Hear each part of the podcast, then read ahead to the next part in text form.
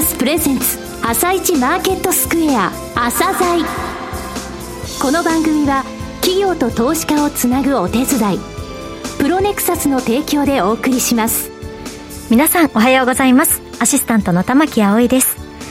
それではスプリングキャピタル代表チーフアナリストの井上哲夫さんと番組を進めてまいります。井上さんよろしくお願いいたします。よろしくお願いします。さあそれでは今日のゲストをご紹介しましょう今日ご紹介する企業は証券コード9600アイネットです。はい、えー、アイネットさんですね。はい、あの、二産業のね、えー、紹介だとあのサービスステーション、えー、昔の、えー、ガソリンスタンドですね、はい、の、えー、住宅、えー、計算処理に強みとか書かれてるんですが、それだけでは全然ないんですよ、この会社、はい、えー、事業の広がりについてお話しいただいてますので、じっくりとお聞きください。はい。それでは、朝鮮今日の一社です。朝鮮今日の一社。本日は証券コード9600東証プライム市場上場のアイネットさんにお越しいただきました。お話しいただきますのは代表取締役兼社長執行役員の酒井光さんです。本日はよろしくお願いします。よろしくお願いいたします。はい、えー、御社ですね、独立系で国内トップクラス級のあのデータセンターサービスプロバイダー、えー、はい、としても有名ですが、その他にも事業を展開されていらっしゃいます。えー、まず遠隔とですね、その事業内容について、えー、簡単にお話しください。会社の創立は1971年です。情報処理サービス会社として創業し、サービスステーション、いわゆるガソリンスタンドの受託計算処理から始まっています。クレジットカード会社をはじめとする金融業、小売業、その他の業種における決済処理など、業種の幅を広げてまいり、昨年創業50周年を迎えました。はい。1991年にはシステム開発サービスを開始しました。事業領域を金融業、流通サービス業、宇宙などに幅を広げて展開してきております。はい。一方で、1998年には自社のデータセンターを建築いたしました。2009年、2014年に最新のクラウドデータセンターを稼働するなど、業界に先駆けてクラウド事業を展開してまいりました。このデータセンターとは皆さんの周りにあるいろいろなデータ、例えば金融機関の ATM の口座情報とかクレジットカード情報ですね。うん、これを一箇所に集めてお預かりしているセンターのこと。これをデータセンターと言います。事業の特徴といたしましては、データセンター、クラウドサービス、システム開発、サービスステーション向けの受託計算、メーリングサービス、それに加えて BPO サービスなどを企業の皆さんや自治体さん向けにお客様のビジネス合わせて提供している。こういう会社でございます。そうですね。これあの、サービスプロバイダーって言いますかね、データセンターの、はい、が有名ですけど、実はその前のところ、1971年から情報処理サービスで、はい、それで業種を広げられて、そうですね。ということなんですね。そうですね。はい、今はあの、サブスクリプションモデルというのが当たり前になってますけど、はいうん、当時から、まあ、今でいうサブスクリプションモデルをやっていたという会社でありますね。そうですね。あの、クラウドのデータセンターも早かったですもんね。そうですね。黎明期からこのようなビジネスを進めています。はい。上場されたのは何年でしょうか？えー、1995年に店頭市場に株式を公開しました。2006年に東証の一部に、はい、今年2022年にですね、すべての移行基準を充足して、プライム市場に移行いたしました。はい。えー、御社の強みですね、こういった部分だって社長として思われるところ、お話しください。まず強みと考えられるのがですね、データセンターサービスプロバイダーでありながら、はい、1200人を超えるエンジニアを有していることです。うん、創業以来51年の実績のもとに、今では4300社もの幅広い業種業態のお客様に支えられています。業界の浮き沈みの影響を受けにくいということが挙げられます。えー、また、クラウドやデータセンターなど情報処理サービスはストックビジネスです。うん、毎月定額でこのご契約が積み上がっていく収益モデルになっている、はい、ということも強みと考えています。すね、システムの設計、構築や運用、保守をクラウドやデータセンター上で提供が可能なだけではありません。データセンター内のシステムから計算書などの明細を印刷、発送できるプリントメーリングサービス、これを BPO として提供して、ワンストップで受託が可能となっている点も強みであります。なるほど。先ほど言われたメーリングサービス、BPO サービスと、この部分なんですね。はい、じゃあ、御社のところでもうそのメーリングのところまで作って、発送まで。あのデータセンターの外へ出さないで、データをですね、はい、それから投函できると、そういうような仕組みになっています。はいまた当社は横浜の自社データセンター4とあるんですけども、それに加えてバックアップのために提携データセンターを全国に配置しています。はい、独立系のデータセンターサービスプロバイダーとしては国内トップクラスの規模を誇っているという事業の中心部分でも強みを持っています。はい、この強みを生かして近年では AI、はい、ビッグデータや DX などの新しい成長分野についても積極的に取り組んでいます。うん、DX とよく言われていますけども、はい、その取り組み事例についてお話ししたいと思います。はい、当社とエネオスさんでですね、はい、販売部門のバックオフィス機能に関する合弁会社を設立いたしました。はい、RPA、これはあのプログラムのロボット型ですけども、ね。はい、RPA をはじめとした新技術を利用して、さらなる効率化や、新しいビジネスモデルの確立、DX 人材の育成を目指します。これは今、経済産業省さんの進めるユーザー企業とベンダー企業が一体となって DX を進めるというモデルケースになると思います。はい。これあの、エネオスさんという名前出ましたけど、はい、お付き合い長いじゃないですか。はい、サービスセンターって言いますか、いわゆるガソリンスタンドと呼ばれてた頃からのお付き合いで、えー、今こういった DX の部分まで、やはりつながりが、さらに深くなってるっていうことなんですね。おかげさまであの、ガソリンスタンドのビジネスという意味では、全国の3分の1ぐらいのお客様が、ガソリンスタンドの3分の1のお客様が我々のお客様になっていただいているという意味ではトップシェアであります。すね、あの、上場された時のその、会社を一言で、はい、あの、表す紹介文みたいなところにやっぱり初め書かれてましたもんね。そうですね。あの、まあ、当然証券会社とかが書くわけなんですけれどもね。まあ、創業ビジネスで長くお付き合いしているお客様多いですね。そうですね。はい。さて、今後の成長戦略について、えー、お考えをお話しください。まず、市場環境なんですが、はい、情報サービス業界では企業収益が改善してきています。はい、IT 投資需要はますます増加傾向にあります、うん。中でもクラウドコンピューティングの普及拡大や IoT の推進などデジタルトランスフォーメーションへの取り組みが活発化してきています。はい、2022年の6月の富士キメラ総研のデータによりますと、はい、国内データセンターマーケットは2026年までに36.8%成長して、4兆251億円規模までマーケットが拡大すると予想されていますね。4兆超え。はい。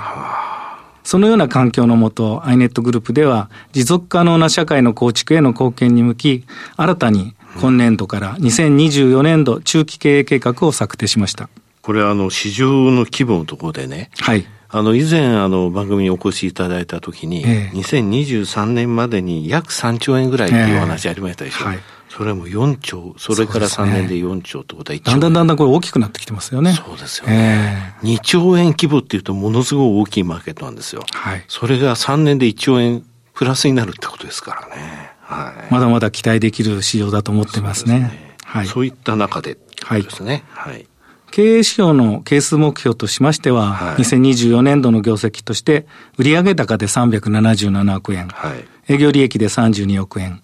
営業利益率8.5%、うん、ROE は10%以上を目標としています。この中期計画のポイントは4つありまして、はい、順にその項目を申し上げますと、1つ目はデータセンター事業に注力です。はい、今後のマーケット拡大に合わせてデータセンター事業も拡充していくことを推進してまいります。2つ目は SDGs 推進です。はい、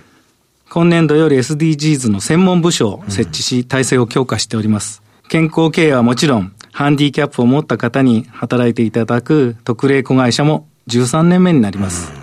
また、アイネット地域振興財団を通じて、地元で頑張っている NPO やボランティア団体を応援し、地域に貢献しています。そうですね。三つ目は人材の多様化、高度化、生産性向上です。人こそ財産ですから、うん、社員の能力開発、えー、働き方改革を推進しています。働き方改革については、我が社のサービスとしてテレワークの仕組みとかも提供していますので、えー、どんどん働き方改革も進めてまいりたいと思っています。はい最後4つ目ですけども、サービス展開モデルにおける事業ポートフォリオの適切な運営、企業価値の向上であります。当社の強みでもある自社のデータセンターによるワンストップモデルをさらに推進し、合わせてストックビジネスの強化、サービス展開力の強化を進めてまいります。あの、先ほど、えー、現在注目度の高い宇宙衛星事業分野、はい、もう45年もの経験があるというお話ありましたけれども、はい、宇宙ゴミについても何か取り組みされましたよね。そうですね。あの、話題になっていましたが、こちらについてもぜひご紹介ください。アイネットは人工衛星のシステム設計とか製造とか、運用、えそれから解析を中心に、す、で、に45年の経験を有しています。はい人工衛星の運用データを当社のデータセンターでお預かりするというようなこともやっています。実績といたしましては、2010年、小惑星探査機のはやぶさですね。はいえー、一昨年のはやぶさ2など国家プロジェクトでも衛星開発に参加いたしました。小型の人工衛星開発に関しては、アイネットに声がかかるようになってきています。うん、これはあのシステムの作り込みの部分とか、そうですね。データを取り込むところとか、そういった部分ですよ。衛星自体を作るということもやらせていただいてますし、その衛星が飛んだ後ですね、送ってくるデータを地上で受けるというようなことも含めて、そのデータをデータセンターにお預かりしています。衛星がどんどん上がるようになりまして、宇宙利用は拡大基調にあります。でも宇宙空間には使用できなくなった人工衛星などが残っていて、机上ですね、飛んでいる机上上は大変混雑しているんですね。そうなんですよね。はい。宇宙デブリの除去の問題は深刻になってきています。はい、そのため宇宙デブリ事業は飛躍的に成長する可能性を占めています。その中、アイネットは宇宙デブリの除去を目指す世界的なリーダー企業、アストロスケールさんに2020年の5月に出資して関係を強化しています。はいもちろん衛星の開発には当社メンバーが多く参画しています。また iNet はアストロスケールさんが JAXA さんより受注した商業デブリ除去実証実験、衛星に関するマーケティングパートナーシップ契約を同社と締結いたしました。18番目の SDGs と称されるスペースセスタナビリティとともに、えー、世に広める行動を開始したものであります。一歩進んでスペースサステナビリティにも取り組んでいきたいと思います。すね、17つ。地球のために。はい、で、18番目は宇宙における SDGs ですね。もしかすると17番目の前の0番目かもしれませんね。ああ、なるほど。えー、さて、御社のですね、はい、株主還元に関するお考え、こちらについてもお話しください。はい、まず、11期連続増配を予定しています。はい。今、今年度、ね、そうですね。はい。えー、配当額は2020年の3月期で43円、うん、翌3月期が46年、2022年の3月期が47円でした。えー、2023年3月期は48円の予定ということで、はい、毎年増配を続けています、うん、安定した配当の実施を目標にしています。株主優待もされていらっしゃいますよね。株主優待はクオカードを提供していまして、はい、9月末時点で1000株以上保有いただいている株主様には、当社のオリジナルクオカードを毎年1回お届けしています。はい、3年以上の長期保有に特典もあります。また、あの、この優待額の10%を別途当社から障害者支援団体等に寄付をしています。ああ、なるほど。えー、最後になりましたが、リスナーに向けて一言お願いします。今までお話しした通り、我々のいます、えー、データトランスフォーメーション関係のマーケットっていうのはますます伸びていきます。うん、当社の株価、先月末時点の終値で1286円で計算しますと、配当利回りは3.7%になります。7月末。はい。はい、証券コード9600番、苦労なし、9600、苦労なしなし、アイネットの酒井でした。えー、酒井さん、本日はどうもありがとうございました。本当にありがとうございました。今日の一社、アイネットをご紹介しました。さらに井上さんにお話しいただきます。はい、えー、アイネットさんですね、はい、データセンターサービスプロバイダーとして有名なんですけどね、独立系の、その他1200人のシステム開発技術者がいると、えー、そのため4300社もの、えー、幅広い業種、業態のお客様に支えられてきましたと、えー、プリントメーリングサービス、BPO、こういったこともやってますということなんですが、えー、やっぱり最後の方の部分でね、成長戦略をお話になりましたけれども、はい、まだまだやっぱり伸びていくわけなんですよね。えー、こういったところに加えて、宇宙衛星事業もう45年もやってるってことですよね。はい、SDGs で18番目のって言いましたけど、ゼロかもしれないって言われた。SDGs のゴールは17。ただ宇宙があって初めてってことなんだね。はい、そういった部分にも、えー、視座を持ってですね、きちんと SDGs に向けた取り組みをされているってことですね。はい、初めて18番目の SDGs って言葉を聞きましたけれども、そうですね。そうだなってつくづく思いましたよね。はい、はい今日の一社はアイネットをご紹介しました。それでは一旦お知らせです。企業ディスクロージャー IR 実務支援の専門会社プロネクサス上場企業のおよそ6割2200社をクライアントに持つこれはアジア証券印刷の時代から信頼と実績を積み重ねてきたからこそ。さらにプロネクサスが目指すのは企業と投資家をつなぎ日本の株式市場を活性化させることです。プロネクサス私たちは個人投資家の皆さんを応援します。企業ディスクロージャー IR 実務支援の専門会社プロネクサス。実は企業情報経済統計データベースも取り扱っているのをご存知でしょうか？膨大なデータの中からハッとする事実を抽出。それをクイズでお届けする新サービスが登場しました。サービス名は問いと答えの頭文字を取って問いこた問いこたで検索。井上哲夫今日のストラテジー。